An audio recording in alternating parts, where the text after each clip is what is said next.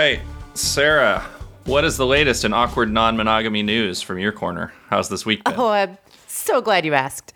Uh, yeah, so just last night, I was meeting a colleague for drinks, and then I was going to meet my girlfriend afterward at the same restaurant. So I knew that there was going to be an introduction of the two of them, and my colleague knows that I'm non monogamous, but this was the first time that they were meeting, or my colleague was meeting a partner of mine. So, because I like to overthink things, uh, I was like, you know, be careful. Don't like introduce your girlfriend as your friend. It's a mistake I've made in the past. Maybe that'll be an episode coming up. Um, and people don't like that. Uh, and so I was like, you know, I'm going to do this right. I'm going to make sure that I introduce her as my girlfriend. And I was getting really pumped up for that. And so when she showed up, I didn't just stop at, here she is, my girlfriend, right? I was like, and we've been dating for 18 months and we met online and here are some of our favorite things to do together and we love to roast chickens and watch uh, criterion movies. And it was so ridiculous. It was like wow. And I, they were both just looking at me like uh-huh. And i could see my girlfriend was like all right sarah calm down calm down. And then my colleague was like yeah and i'm joan nice to meet you yeah, introductions are hard. I know that is like the thing that I like stress about the most when people are like meeting people that I'm dating and just like, am I starting a whole a whole ass conversation? Um, and I think most of the time people don't really care, or you're just like planting some intrigue for future discussion. I mean, to But- be fair, probably if people aren't already aware that you're non-monogamous, and then you just like hit them with the "this is my girlfriend," they would probably care. They would notice, right? You got to do a little bit of, you have to do a little bit of prepping with folks first. Hmm, you think so? Like you should tell them ahead of time that you're going to be meeting a person who you're romantically involved with, and that's important for you to know. That also I'm non-monogamous, and it's been about you know a couple years, and Alex and I just like really decided that it was like a good thing for our relationship that we wanted to explore. Um, Right. So this is exactly and right. This is how I do my intros. Yeah. Yes, as as I Yeah. just demonstrated. Just yeah, just keep going. Uh, yeah, I'm not sure what the answer is here, but that does sound awkward. Um, Oh, it was and I- awkward. and I and I I, immediately in my in like you know my um, classic retreat, I was just like, and I have to go to the bathroom. Talk amongst yourselves. Yeah. Can I just say I hate it when you do that? I know It's everybody so hates that. Cruel. And then they're just like, so yeah. I'm sure the follow ups were like, uh, so what criteria? Not my most charming quality. like it's not. Uh huh. Uh huh. Yeah. Welcome to Mistakes Were Made, a podcast about non monogamy for anyone in a relationship. Um, I'm Alex Stonehill here with my wife, Sarah Stuteville. We're a Hi. non monogamous couple. Uh, and uh, we also have uh, on with us Jessica Partnow, who is our longtime friend, our producer, our housemate. Um, and she's actually just downstairs. I'm upstairs representing the bedroom. Uh, I'm over here in the what, what do you call this? The room that is the kitchen, living room, and dining room. Mm-hmm. There's a portmanteau there. I'll figure it out. and I'm downstairs running the recording. Um, and I'm the one that's always interrupting and making you guys talk about sex parties. Just always going to bring it back Even- to the sex Yeah. parties. Yeah, even though we've literally never been to one, it's all, all she wants to talk about. yeah, I feel like this is Jessica's contribution to the questions about questions segment, or like the questions people always ask. It's she just wants to know about the sex party. That's what she just always pictures as a, as a sex party. Uh, I mean, when you guys- She's like, "How was the sex party last night, guys?" And we were like, Right, "We were no. at Costco." we? Yeah. When you asked me to help with this podcast, I was promised sex parties. So we'll get there, Jessica. We'll get there with your Okay. with your help. Um, we'll be ready soon. Um, yeah. So today we're going to be talking about uh, other people's feelings and casual dating and um, some mistakes that we've made around that, um, breakup texts. Uh, but first, um, Sarah, you wanted to talk a little bit about. Um, uh, just kind of like where we're coming from and, and, and lay that out a little bit. I said, you know, we're a, we're a married couple. We're in a primary partnership. Um, what else? Yeah, who the hell are we? Yeah. Who the hell Yeah. do we Who think do we think we are? are? It's a great question. Yeah, I'm not really sure. it is sure. A great question. um, yeah, I mean, I've been thinking about this as we're headed into our third episode. Just like really being struck by how we are not experts in non-monogamy, clearly, because this is a podcast that is called "Mistakes Were Made" about all the ways we're not experts.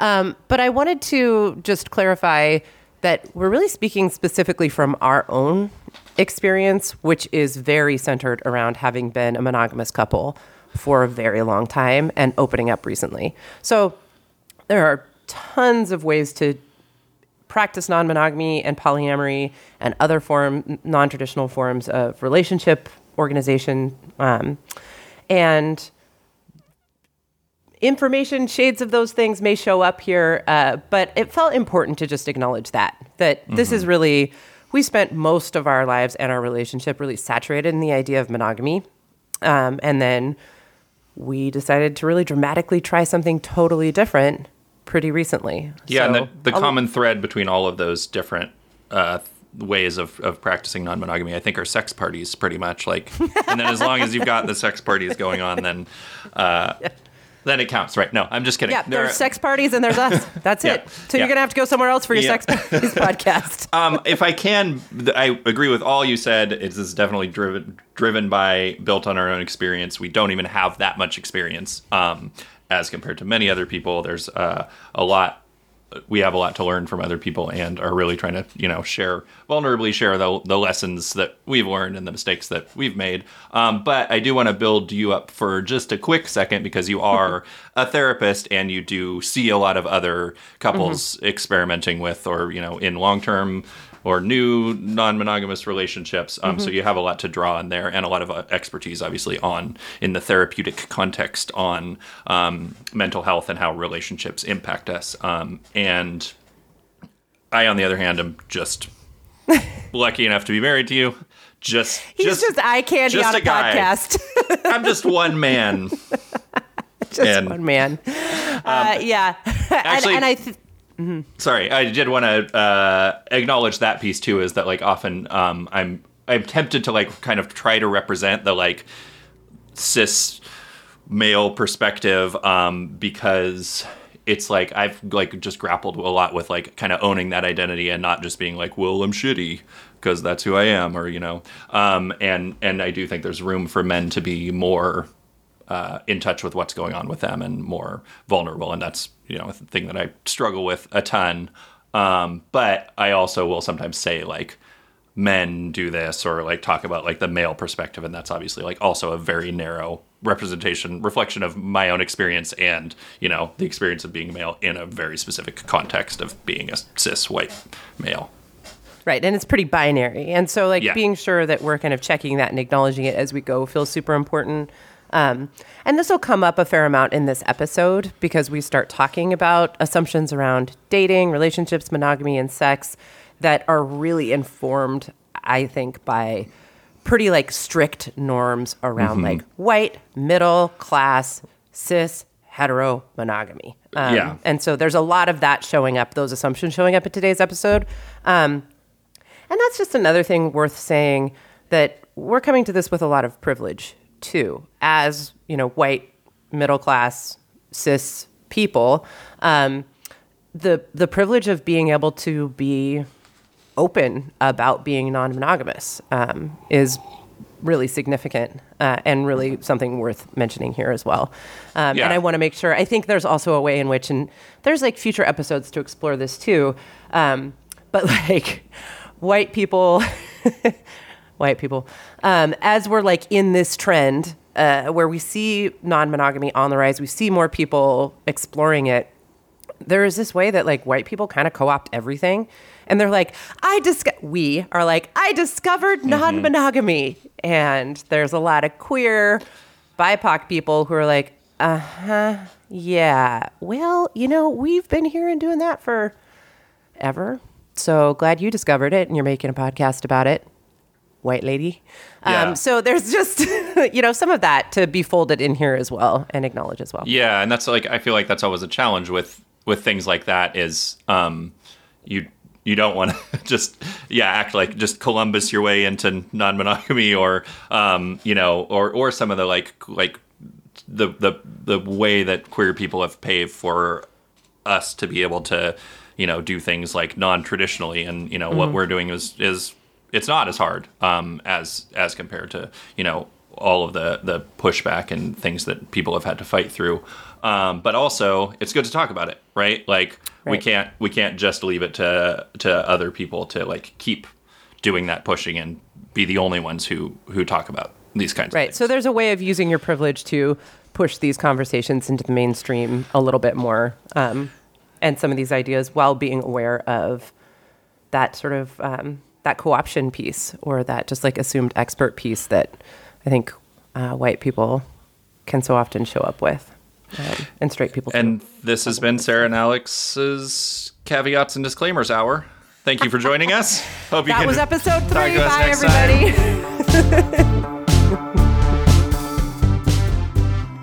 Just kidding. Um, okay, today uh, we want to talk about casual dating, and um, you have a story from early on in our non-monogamy journey, if I can call it that. Uh, if you want, I'll never call it that again. Um, and uh, a mistake that you, you it sounds like you only really recently realized was one that you had made, sort of in retrospect. Um, can you set the scene? Let me set the scene. Yeah, uh, all the way back in the hot, smoky, tumultuous summer of 2020, uh, where a lot of the action of uh, my, oh God, I'm going to say it now too, non monogamy journey began. Um, I, the first person I ever slept with outside, in, uh, outside of our marriage, uh, the first person I slept with as a non monogamous person. Um, yeah, so he was great. It, we were having a lot of fun. Uh, we it, it was COVID, so we spent a lot of time drinking in parks. Really, the best thing about COVID was the park drinking. yeah, and it's like you know you would start by drinking coffee in parks, and then you would maybe graduate to drinking alcohol in parks, and then you'd be like, hey, maybe we like each other enough to take some COVID tests and bring this alcohol inside to your place. Um, and that's what happened with him and I. uh we graduated to that, started sleeping together. Um, we were seeing each other probably like once every week and a half, every two weeks, somewhere around there. Uh, and I'm struggling to remember how long we saw each other for. I think it was like a few months, maybe? Yeah, two or three months, probably. Yeah. Yeah. Yeah, that, that sounds about right. Um, and it was a pretty great time. We like had a lot in common. Uh, I think like sarcastic sense of humor, uh, good-natured depression. Uh, Okay, we're gonna come back to that later. But yeah, please carry on. you know, and uh, and a shared love of takeout Korean food. Um, or actually, I think Oh, he helped me kind of develop my love for that. Anyway, You, you learned something. we had a good time. partner. Yeah. Uh, but I will admit at the time, you know, it, it was sort of tossed out by him and a lot of other people that I was meeting online uh, that they were just dating casually. Uh, that was like the term that was used. And so I was like, yeah, me too. I'm dating casually for sure. Uh, but I don't know that I really examined what that meant. Um, I think I was just kind of like, that maybe lazily assumed, like, that means that nothing we're doing matters, right? Like, we're just dating casually. Um, and so when, for me, I wanted to end the, like, the sexual part of our relationship, uh, I was like, you know, we're dating casually. He doesn't care. I'm going to end it. And that'll be no big deal. And that will be an interesting couple months that we spent together and moving right along. And how So did that's you the scene. how did you end it, Sarah? Okay, well, before I admit Oh, that sorry. to you, I want to tell you how I realized that uh, This was a mistake. that what? I how I had ended it was a mistake. Yeah. Right. So getting centering back to the mistakes. mistakes were. I like that our listeners' minds are spinning to like, did she murder him? Or What is the Yeah, worst way to end a relationship? Right. All right. We were just drinking around a lake, and then one day I pushed him in the lake. Yeah. you know, Cool. casual dating. Yeah. Nobody, you know, nobody cares what happens. It's like it's like something would happen in Euphoria or something like that. So you blackmailed him to never talk to you again because Right, otherwise you're going to go to the feds. Yeah. Okay. no, everybody, no, it wasn't that Okay. bad. Okay. but Sorry. it wasn't great. Ex- explain how you knew. Yeah. And then yeah. I was out with one of my partners, and she was talking about how. Were you uh, at the this- the con- at the honky tonk with your partner? Okay. Okay, sorry. to be fair, to be fair, this is actually a partner who really loves country music. Yeah, so okay. maybe Yeah. when I'm talking about her, I'll just like signal Okay. that I am by slipping into This a weird honky tonk. It was a, but it's your partner, not your partner, because that My those partner. partner. Yes, my partner. So we're out. She's telling me about how a guy she's been dating uh, dumped her over text. And she's like, Look, I mean, we'd been going out for like two months and we'd been seeing each other like once a week, once every two weeks. We'd been sleeping together. He, was, he just like ended it with a text. Can you believe that? And I was like, No. Oh my God. What an asshole. Who would do such a thing as that? Oh. dun dun dun. Dun, dun, dun. That's what I did in my first uh, sexual relationship in non-monogamy was I ended it with a text. And I really, in that moment, listening to someone reflect how that made them feel to me, I was like, that was shitty. That was a shitty way to end having slept with someone for two months um, and had a really nice connection with them. Uh, and he was very gracious about it. Uh, I could tell at the time that his feelings were a little hurt, but I don't know that I like was paying close attention to all of the context or potential reasons for that. And again, I was just over here like, we're casually dating. Yeah. Nothing matters, right? And then suddenly, fast forward 18 months, and I'm like, oh, casually dating doesn't mean that people have no feelings. Yeah. Do you? And I mean, it seems like probably you had feelings too, right? Um, were you? Do you think that you just misunderstood the nature of the relationship in general, or it was more important to him than it was to you? Or tell me about like, because it wasn't my impression that you just didn't give a shit about him or about the relationship. It was more like you felt like uh, that was the that was an okay way to to do things for some other reason. Oh, well, that's interesting. It was definitely not that I didn't care. Um, I think that at that kind of like two ish month mark, this being the first relationship I'd had um, since we'd opened up, I was just feeling kind of like generally frustrated and unsure about what it meant and how I felt about it. Um, and just like how I felt about doing this in general. Um, Yeah. and I just like really needed, and I don't know, uh, clearly I didn't have the language for this at the time, but I just like needed to step back a little bit and be like, what am I doing? What is happening here? Um, what does it mean to be casually dating someone for in this like regular way for a couple of months? Do I want to date more people? Am I actually capable of casual dating?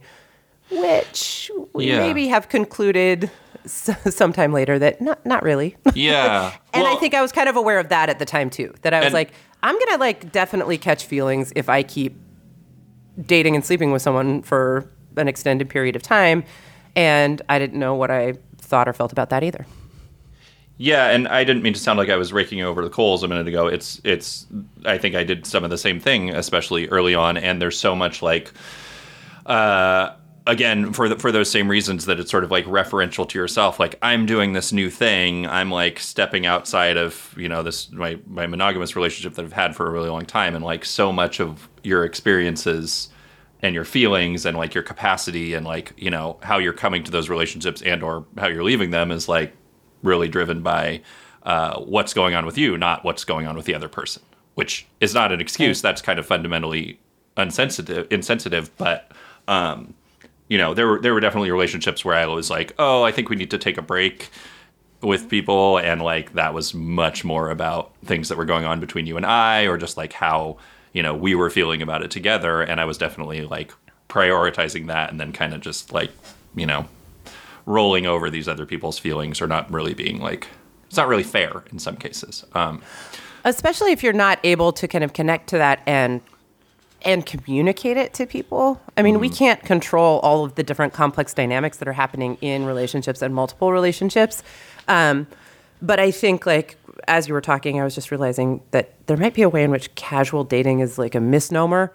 We don't really Yeah. know what that means when someone says that they're casually dating, uh, unless we talk about what that means to people. And then I think we also have to be um, open to the idea that that might change over the course of a relationship too. So just like throwing that in there as well. Yeah, well, and, and I think this speaks to our naivete, not as um, is that how you pronounce that? Um, Perfect. Okay, good. Very Um, French. thank you. Uh, not as um, you know, just as people who are newly non-monogamous, but also just people who were kind of dating for the first time in some ways. Like, uh, you know, we had been together for a really long time, and like, you know, I just like didn't really. I was mostly mostly like looking to like sort of cultural references or popular culture or you know online conversations as my way of understanding like how people dated because I hadn't been doing it for like literally two decades. Um, and if you look at those things, then yeah, casual casual sex or casual dating is a thing that's kind of that shows up a lot. But then, you know, maybe sometimes people say that, but more often than not, like when I first got on Tinder, I was like, oh, here's the cliches about Tinder. It's just like this hookup app, and then 90% of the people you see on there are like, I'm not just looking for a one night stand. Like, it's for the most part, people say exactly the opposite. Like, that's not what they want, right? Right. And then it's it can be really confusing because there's like all these monogamy assumptions baked into the terms that we use to and the way we think about like dating. Um, the the concept that like you're casually dating until some you find someone you want to not casually date anymore, and then you're on the monogamy escalator, right? Um, or this idea that like having relationships with people where it is based on having sex or just getting to not just but like getting together to have sex is somehow like a unsavory type of relationship to have. It doesn't really count. You know like there's all of this stuff kind of swirling around in there um, that goes unexamined. Yeah, Let, us keep talking about that. Um, but first of all, so you, you just referenced the monogamy escalator, um, which I don't know if is a is, is a common term out in the world, um, or even common to non-monogamous people. Uh, it's not a physical escalator.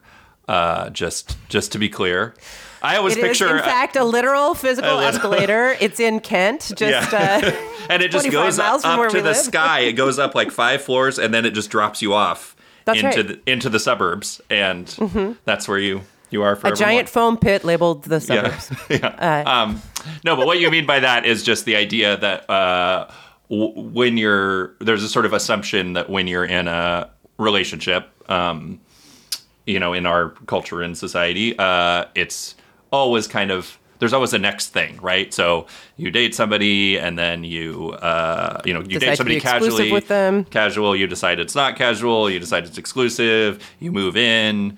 Uh, you think about getting married. You have kids. Maybe I missed like a camping trip or two in there. And again, with Um, like some of these like white middle class assumptions about like what your life might look like. Yeah. okay, fair. yes, the camping trip.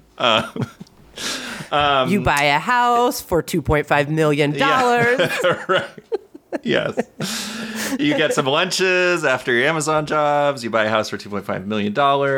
You cash out your stock options. Yeah. No. Um, so, yeah. And I think, I guess we call that the monogamy escalator. We've started calling it that because it's, you, you start to realize when you start thinking about other kinds of relationships. And I'm sure that there are lots of people who are not on that path, but that is the path that gets like kind of reinforced over and over again in culture and just Mainstream like the feeling yeah. this is what you have to do this is what you do um and um This is like the right healthy kind of relationship to have. If you're Yeah. having a successful relationship, this is what it looks like. These are the benchmarks. This is how long it takes to get from one to another. yeah so can i nerd out on some uh some movies and tv and storytelling things real quick here about that Yes, please. because i was thinking about this and then i was thinking about movies uh that that sort of like deal with the disruption of that. Um, and uh, I don't know if you were around in 2011, you might remember that there was what that weird thing happened where you know they make the same movie. Like there's two different versions, two different movies that are basically the same movie that come out at the same time. And I think it's like just like there was two volcano movies that came out in 2004 or something like that. And you're just like, why is there Dante's Peak and volcano or whatever? Like whose idea was that? Um, so the in 2011 there was uh, two movies. Um, one called No Strings Attached, which I think had Ashton Kutcher and um, Natalie Portman, and another one called that Friends is like with the Benefits. most 2011 couple ever. Yes. Yeah, and then crazy. The other one, Friends with Benefits, had Justin Timberlake and Mila Kunis. And then it's like Mila Kunis dated Ashton Kutcher on that 70s show. Oh. So like So what- they were you actually know, it's like in weird, a polycule in real life. but in two different movies. Uh, like meta you know, uh, what is the if the the multiverse? It's like Yeah, a multiverse rom com polycule. Um, and then there was another movie in 2015. So the premise of those movies, first of all, was like these are people who are like friends, a guy and a girl, they're friends, and then they're like, what if we just like had sex too, and we just add sex to our friendship? So it's like uh, they're friend with benefits kind of relationships. Um, and then there was another movie that kind of flips it called Sleeping with Other People uh, before Jason Sudeikis was the beloved, sensitive American soccer coach, Ted Lasso. He was a total fucking cad, just like breaking hearts all over Boston or wherever this rom com was set. And then uh, there, Alison Brie. They're always um, in Boston. yeah. So many rom coms in Boston. It's very romantic. Um, anyway, the premise of that movie is that they're just Never like been. having lots of meaningless sex, and then they decide to not have sex with each other. They like reconnect after ten years of of having dated. Um, I think they were like they're each other's firsts, and then they're like, let's not have sex so that we can truly be close. Um, so in both of these cases, they're kind of just like playing with the idea of like the the intersection between sex and feelings, and you know, can they be separate? And then, of course, because it's Hollywood, the end of all They three cannot. of those movies is that they combine all of those things together and realize, like, no, we have to have feelings if we're having sex, or we have to have sex if we have If feelings. and we need to get on that escalator. Um, Right. Yeah. And then they, yeah, they ride the escalator. Um, but it's so, I, which is like not to like shit on them because I think we it. we just because they're great films. I recommend watching all of them back to back to back tonight. Um, uh, but just, I mean, this is just like what we do as like we we tell stories that reinforce our our cultural norms or whatever, and it it just like it feels good, right? Uh, for that for for things to end that way, but it does like kind of fuck up your head if that's all you've ever seen. Yeah. Stop yeah. me. Okay. Yeah, I'm stopping you right there because I absolutely agree and recognize that those are the those are the cultural stories that get told the most about like love, romance, commitment, relationships, and sex. Right. I feel like I would be misrepresenting myself though if I were to say or imply on this podcast that that's what my dating history looked like. Because that would be giving me more credit than I actually deserve for having a dating history. Um, and this circles back to this first relationship that I was in after we opened up. You and I got together when I was 23 years old, right? So Yeah. I don't know. I mean, our listeners, whatever age demographics you might be, um, maybe some of you are 23, but put yourself back in, you know, my shoes at 23. The kind of dating that I had done looked like, well, you go to parties, you drink at those parties, you hook up with people at those parties, and then some of those people you keep hooking up with and then maybe you hang out during the day and then eventually one of them is alex and that guy becomes your husband forever and ever and ever and ever and ever so that was my my dating Sound, sounds like a win to me. I don't know. No. Yeah. But I mean, that's to say that I was like a 40 year old in name only when it came to dating for the first time as we were opening up. I had very little personal experience to draw on. And so I was just, um, kind of a mess uh, and had no idea what the expectations were or like how you show care to people or how you communicate about those things or what are the different types of relationships that like adults have with each other um, that maybe are non-traditional. Uh, you know obviously i'd been exposed to that through my friends but personally just did not have a lot of experience. Although come on sarah it was definitely a cultural meme that you should not break up with people by text. I, I don't know that i can uh, let myself off the hook there. but you know, yeah. I didn't even. Well, everybody. I feel like until I was everybody's done it. though. Yeah. Right. Oh, yeah. That's good. You didn't understand what the. I think carrier pigeon would have been okay, but Right. Text, yeah. yeah, I could have chipped it into a stone tablet. Yeah. and have- and left it on his take it lawn. over. That would have been right. even more terrifying than the murder uh, that we talked about earlier. Um, yeah, but so yeah, we were definitely like doing a lot of like just just playing out all of the things that we hadn't played out before. I also remember us talking a lot about like how you know I had only had yeah a handful of relationships prior to ours as well, um, or like romantic relationships, um, and I found myself being like, oh, this is really reminding me of that relationship I had in 2001 or whatever. Uh, and so I was sort of like playing out those archetypes or like being like, oh, I have a dynamic with this person that is like that dynamic that I had with this other person. And, you know, just from having so little experience, I think that probably dictated kind of the way that I behaved. And I was just like doing a lot of like self discovery. Um, but doing self discovery on Ah, other yes. people really kind of sucks, right? I don't know if you, either of you, have ever been self discovered on. I guess you don't really know when that's happening, but it's like a very one sided thing. Yeah, I think we've probably all had some version of that experience of realizing that you're getting a lot of stuff projected on you, um, or maybe someone's working some stuff out, uh, and you're not totally fully seen or present to them.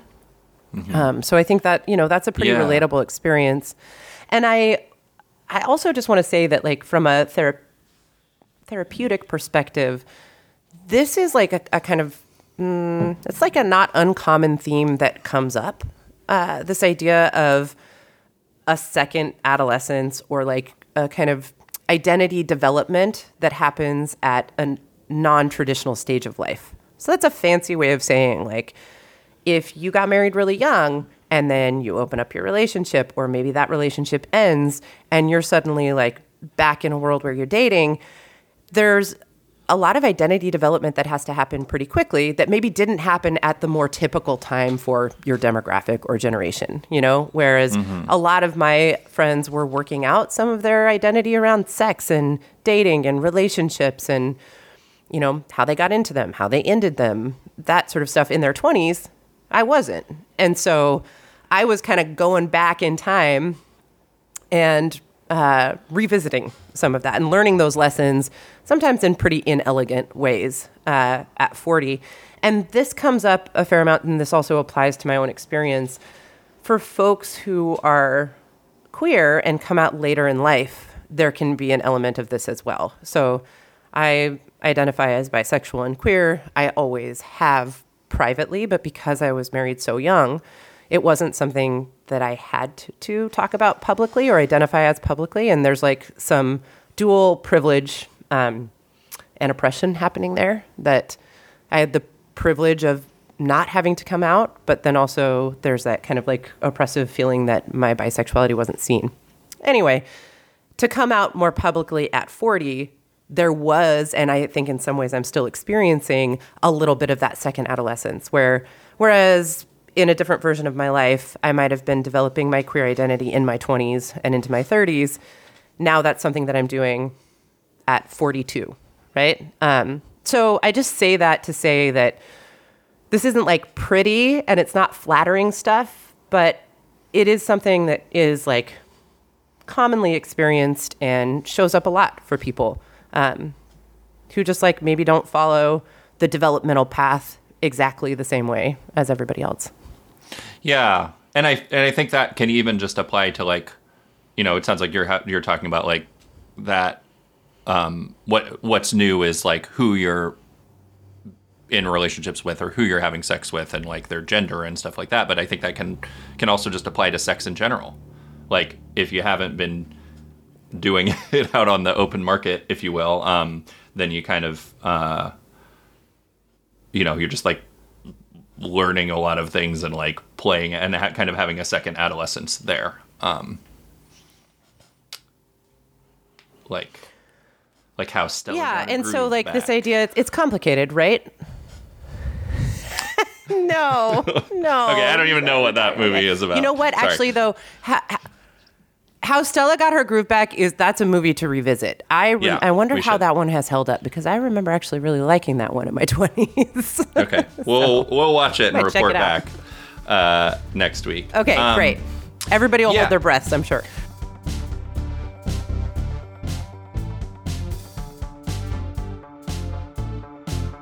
Can you guys explain what is a polycule? Also, aren't Mila Kunis and uh, Ashton Kutcher now married in real life? I'm sure they're not. They're not Is still this- married.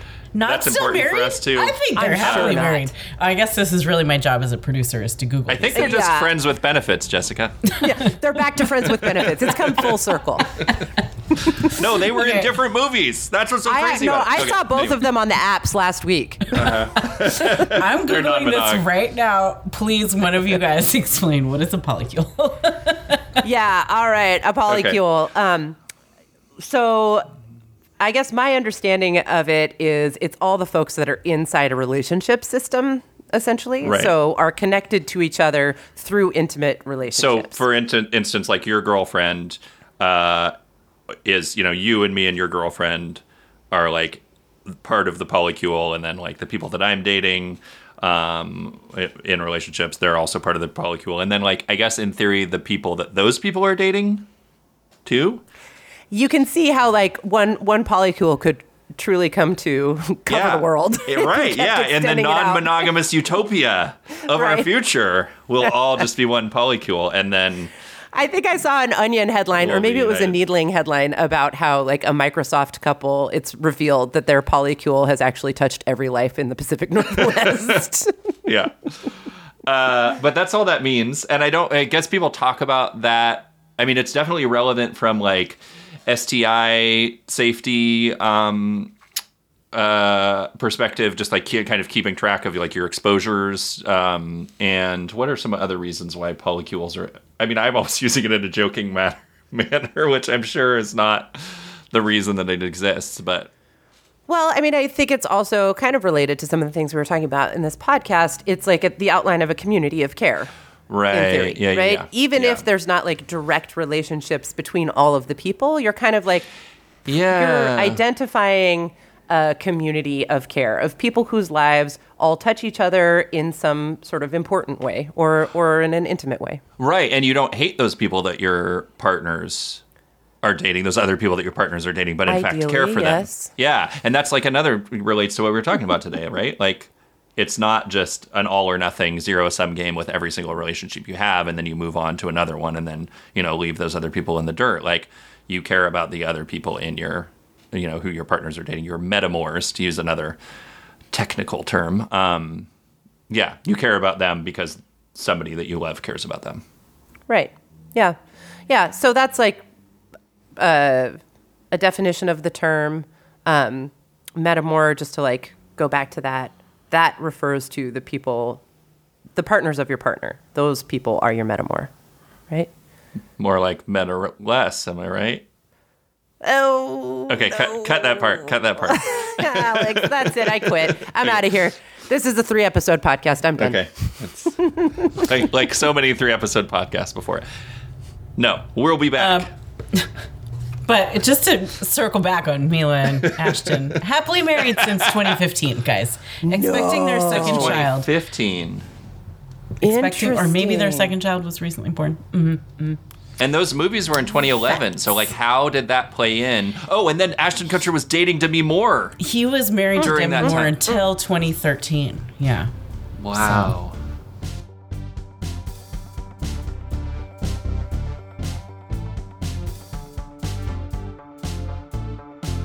what about? I want to come back to the, if if we can, like a little bit uh, more about the the feelings, the sex and feelings overlap part. Um, do you feel like there's things that you have you have learned about that? Um, about how your relationships can have have to have one or the other, or have to have both.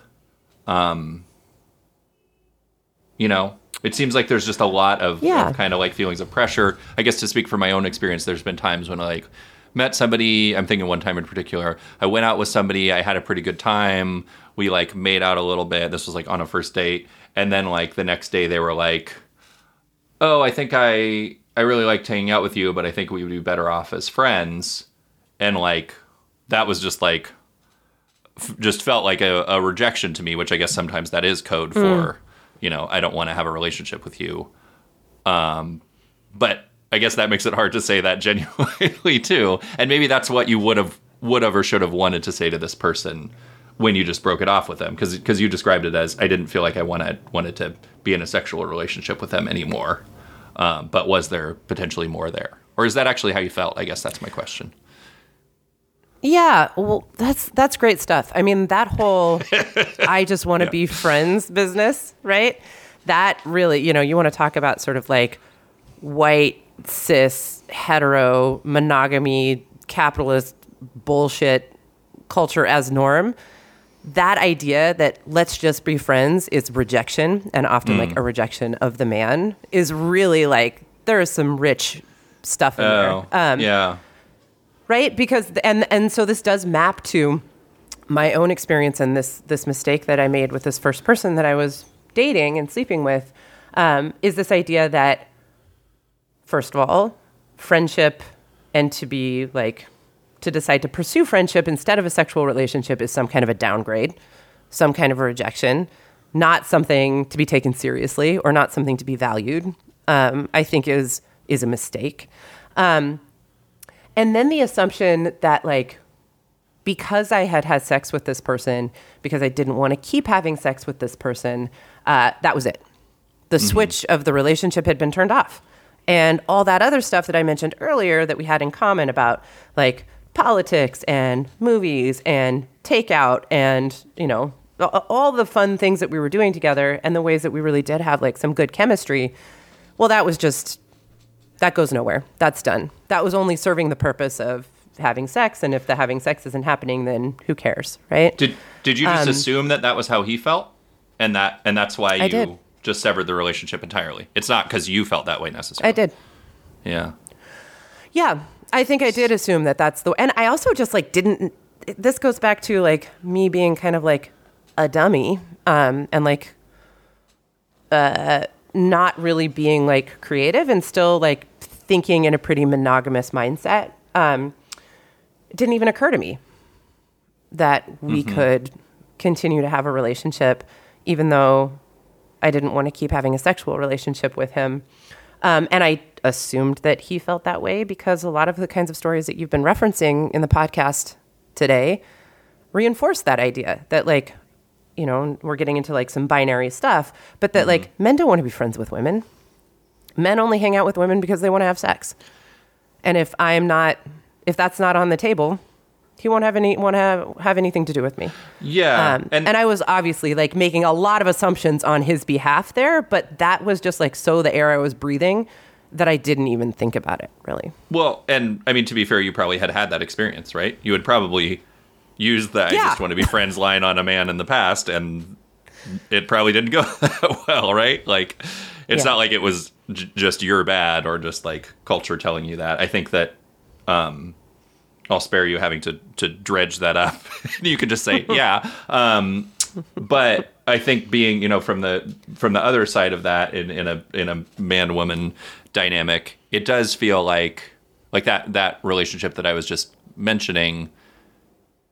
There were a lot of things that I liked about that person, and like the sex part was like this le- this validation um, that is that shouldn't be as meaningful as it is right? Um so i'm i'm not really trying to like make an excuse for that because i don't really understand it but i remember having that really visceral feeling of like oh this person doesn't like me in this way that's like really important and so i shouldn't you know it would be some kind of failure to like nurture my relationship with them you know even though there were a lot of things that that we had you know mutual interest in and like a lot of you know, they were like into music and like uh, we're we're like learning all sorts of interesting things about. Uh, you know, just like they had a lot to say that I was interested in. I had a life path that I was interested in, and and all this stuff. And I was just kind of like, oh, they don't like, they don't want to sleep with me, so boo hoo, it's not a thing. Um, This is where, again, I think like the the cis hetero monogamous framework is so it's so fragile and it's so rigid. Um, and one of the things that I've encountered, certainly before I started more publicly identifying as queer and developing my identity as queer and more queer relationships, is that in a lot of queer culture and communities, that right there, what we've just described, that like two people who have had sex with each other or who have considered it and then decided against it or their sexual relationship has ended would now not want to have anything to do with each other, right? Is not the norm. You know, there are, there are like a lot of jokes about that actually. That like if you go to a party with a ton of queer folks or lesbians in particular, um, that like it'll be entirely populated by people that have all dated each other. So mm-hmm. it's interesting to just like sort of throw that up as a very stark contrast to some of these these assumptions and cultural norms. which is great, right? Uh, it's like way better Yeah. than you know the the the other option being, well, I broke up with that person, so they're dead to me, and I will never mm-hmm. speak to them again, and I will, you know, just harbor ill feelings towards them for the rest of my life, and then I'll meet somebody else who is, you know, my everything is perfect and. Mm-hmm. Um, has totally Hi, replaced everything that Hi. person brought. Well, I mean, in your case, it's true. No, Uh, it's not. but but for most people who aren't married to Sarah, um, no, and that's and and so to, to like I guess spin it to a more positive note, like it does feel like there's potential in non-monogamy to replace that and i do feel that more now that i've kind of got my feet under me with dating people uh, non-monogamously that i am building actual relationships with them that you know can weather our relationship changing to being to being less intense or being non-sexual or you know that it's it's a great ideal um to to try to strive for and like if i imagined a party where there were a bunch of people who were people that I had dated in the past and no longer was like that's pretty cool. I feel like that I'm I'm a cool guy in that scenario. You're like, let's revisit some of those 2011 movies. I've got a new premise and a new star for them. Uh, old cool guy, Alex Stonehill. Old cool guy. That's Well- great. Well, oh, I just I do want to say that would make those would maybe make shitty movies because there's no Yeah, they would- that would- right? We would have to have a fight, right? Yeah, but yeah, we it would won't just make. be like everybody's here really appreciating each other and the complex like web of relationships that we've made together. Yay! and the audience is like, get fucked. Yeah. Yeah. Cool. yeah, it's that movie's called Smugfest. yeah. Uh, 2022. It's it's 12 minutes long, and everybody walks out after three minutes. Everyone hates it except for the people Yeah. in the movie. Yeah. Um, So I, I also just wanted to acknowledge this idea of like sex as currency instead of something that like people exchange and share with each other. And I know that sounds like kind of corny, but a- again, like getting back into the casual dating piece of this and like, what do we mean when we say that? And what about feelings? And what are you actually doing? Um, just revisiting that idea that like sex is a part of a relationship that you might have with a person and it's something that you know you you might do together but it doesn't have to be the definitive part of a relationship and that's no shade on relationships where it is right? Because i know that those can exist really like happily and in a very satisfying and fulfilling and like mutual way. Um, but just like that that acknowledgement i guess uh, that it's a part of a relationship. And and uh, and it has a way of just getting really overemphasized and making relationships more brittle and less flexible sometimes than than they might naturally want to be. yeah. Uh, there's like so much to think about there that I don't even know where to where to go with that. yeah, there is a lot. So I mean, I guess centering this back on the mistake, right? Yeah. We framed it at the top as like a text breakup, breakup via text. Um, that's a shorthand for me just like being really, I think, shallow in the way I was viewing this connection with somebody. Um, And this is like a bit of a tangent, but uh, we haven't talked about why I didn't want to keep having sex with him, and that's yeah. like not Right. you know like some of that is not totally relevant or We kind of did, but it's not like it just turned off one day. No, it was that he ended up really like reminding me through no fault of his own of a past relationship that I had had as a younger person that was really troubled. Um, And I just wasn't really ready to kind of work my way through that, or I wasn't sure what to make of it. And again, in the framework of, casual sex and relationships, I was like, this is not going to be casual for me, or I don't know how, I, you know, like I don't even know what that would mean because this is really mapping onto a past relationship that was pretty intense and, and felt unresolved. Um, so I think that also speaks to some of the identity development stuff, you know, that idea that you kind of maybe go back and identify archetypes of your own relationship experiences and play some of those out in new relationships. Um, but I also am just like struck by you don't ever owe someone an explanation for why you want to end a intimate physical relationship, but just how like severing it was. I was just like, nope, this is confusing. Yeah. I don't know what to make of this. I don't know how I feel. I am texting this guy that we will no longer be seeing each other goodbye. You know? Yeah. Well, you don't owe them an explanation, but maybe you owe them an audience, and, like for them to be heard in response. Which like people abuse that sometimes, right? And this is the you know some of the instances we were talking about the other day where it might be okay to do that if you feel like they're gonna like manipulate you into maintaining the relationship. Something you don't wanna do. Um, Yeah. Something that you don't want to do, but you know definitely like hearing i mean we were talking about it being like kind of, a kind of one-sided relationship early on when you're learning on a person and like that sort of map to the communication of just like sending somebody a text and just being like you know this is a very like one-sided uh very You're like, contained my learning delivery. here is done or it's Yeah. become too confusing, so I'm out. bye yeah uh so fucking shitty. And well, yeah, it's I don't.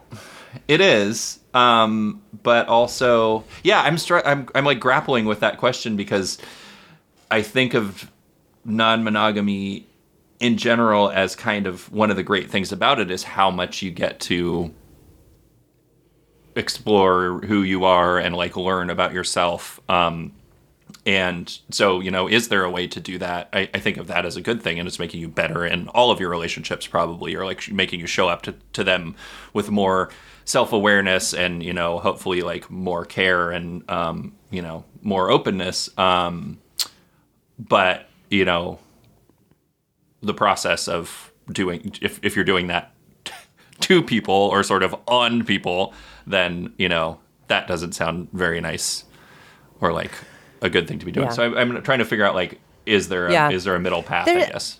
I think there's just a tension here, honestly. Um, and this is where I'm like, here comes the therapist who it's like, "Uh, it's both things. It's all of it. Uh, I think, you know, you, you got to learn and you learn by making mistakes. Uh, and it wasn't like at the time, I was like, well, here's the shitty thing I'm going to wake up and do today. Right. Like I did not have that I'm gonna self-awareness. mur- I'm gonna push this guy off a I'm boat. push that guy in a lake. It, so it was this premeditated. really nice even. guy wow. who was like has showed me a great time. Uh-huh. um, so you, you know, like I, uh, I think like you have to have compassion for yourself in making mistakes like that, in not knowing better, and all we can really expect and hope from ourselves and others is that we take those moments and grow, um, and and uh, find a way to be more caring and more aware the next time around. I, I think of this like uh, it's like what I call the parent's prayer. Please, Lord, just let me make new mistakes with these kids, not the same ones that were made with me. Uh, and I think maybe that's the best we can hope for here in our relationships too. Is like, please just let me make a new mistake next time. Let me learn as much as I can um, from these ones in my past, or the one I made literally yesterday uh, when I was introducing my girlfriend to my colleague. well, So, you know, I, I think there's just like a tension we have to hold there. And that, of course, like, maybe not of course, but ultimately the hope is that we can be more self aware and more transparent and more caring. Um, that we can talk more about what we mean when we're casually dating and how that might change. That we can let people have different needs than us um, and for that to be okay and that we can let relationships change and for that not just to be okay but sometimes great which gets me to like the central mistake which was i think i missed out on a really potentially awesome person to have in my life like a, a potentially cool friend um, in not being more like flexible not being more creative not being a little more aware and communicative um, Yeah. Well, and who knows? That might still be. Maybe you'll you'll have learned from that and do it better next time, or maybe podcast yeah. That's again why it's a good thing you didn't actually murder him because it is still possible uh, that it's still possible you could be friends. Um, this is a plot of okay so that's a plot of a whole other movie that we might want to um uh that we might want to script out Does it have Okay. like zombies? Is that what you're thinking, or like Yeah, like the person? zombies. Oh, like Pet Sematary, but for relationships. That would be sick. Um, okay, well, I, I think we should leave it there because this is I need to go write this idea down. Um, you And got to write start- this idea down start- and we have a 545 dinner reservation because we are 40 and we need to be in bed by 10 yeah, it's, it's gonna be so nice though. Um, it's going to be lovely All right. Well, thank you for listening to Mistakes Were Made. You can reach us at mistakescast at gmail.com. That's M I S T A K E S C A S T at gmail and on Instagram at mistakescast. We'd love to hear about your experiences with non monogamy and maybe even have you on the show. I think uh, down the road we'll start having guests as well. Um, and please do the things that they say at the end of all podcasts, like and rate us on Apple Podcasts or wherever you listen to podcasts. We'll be back soon. yeah thanks everybody bye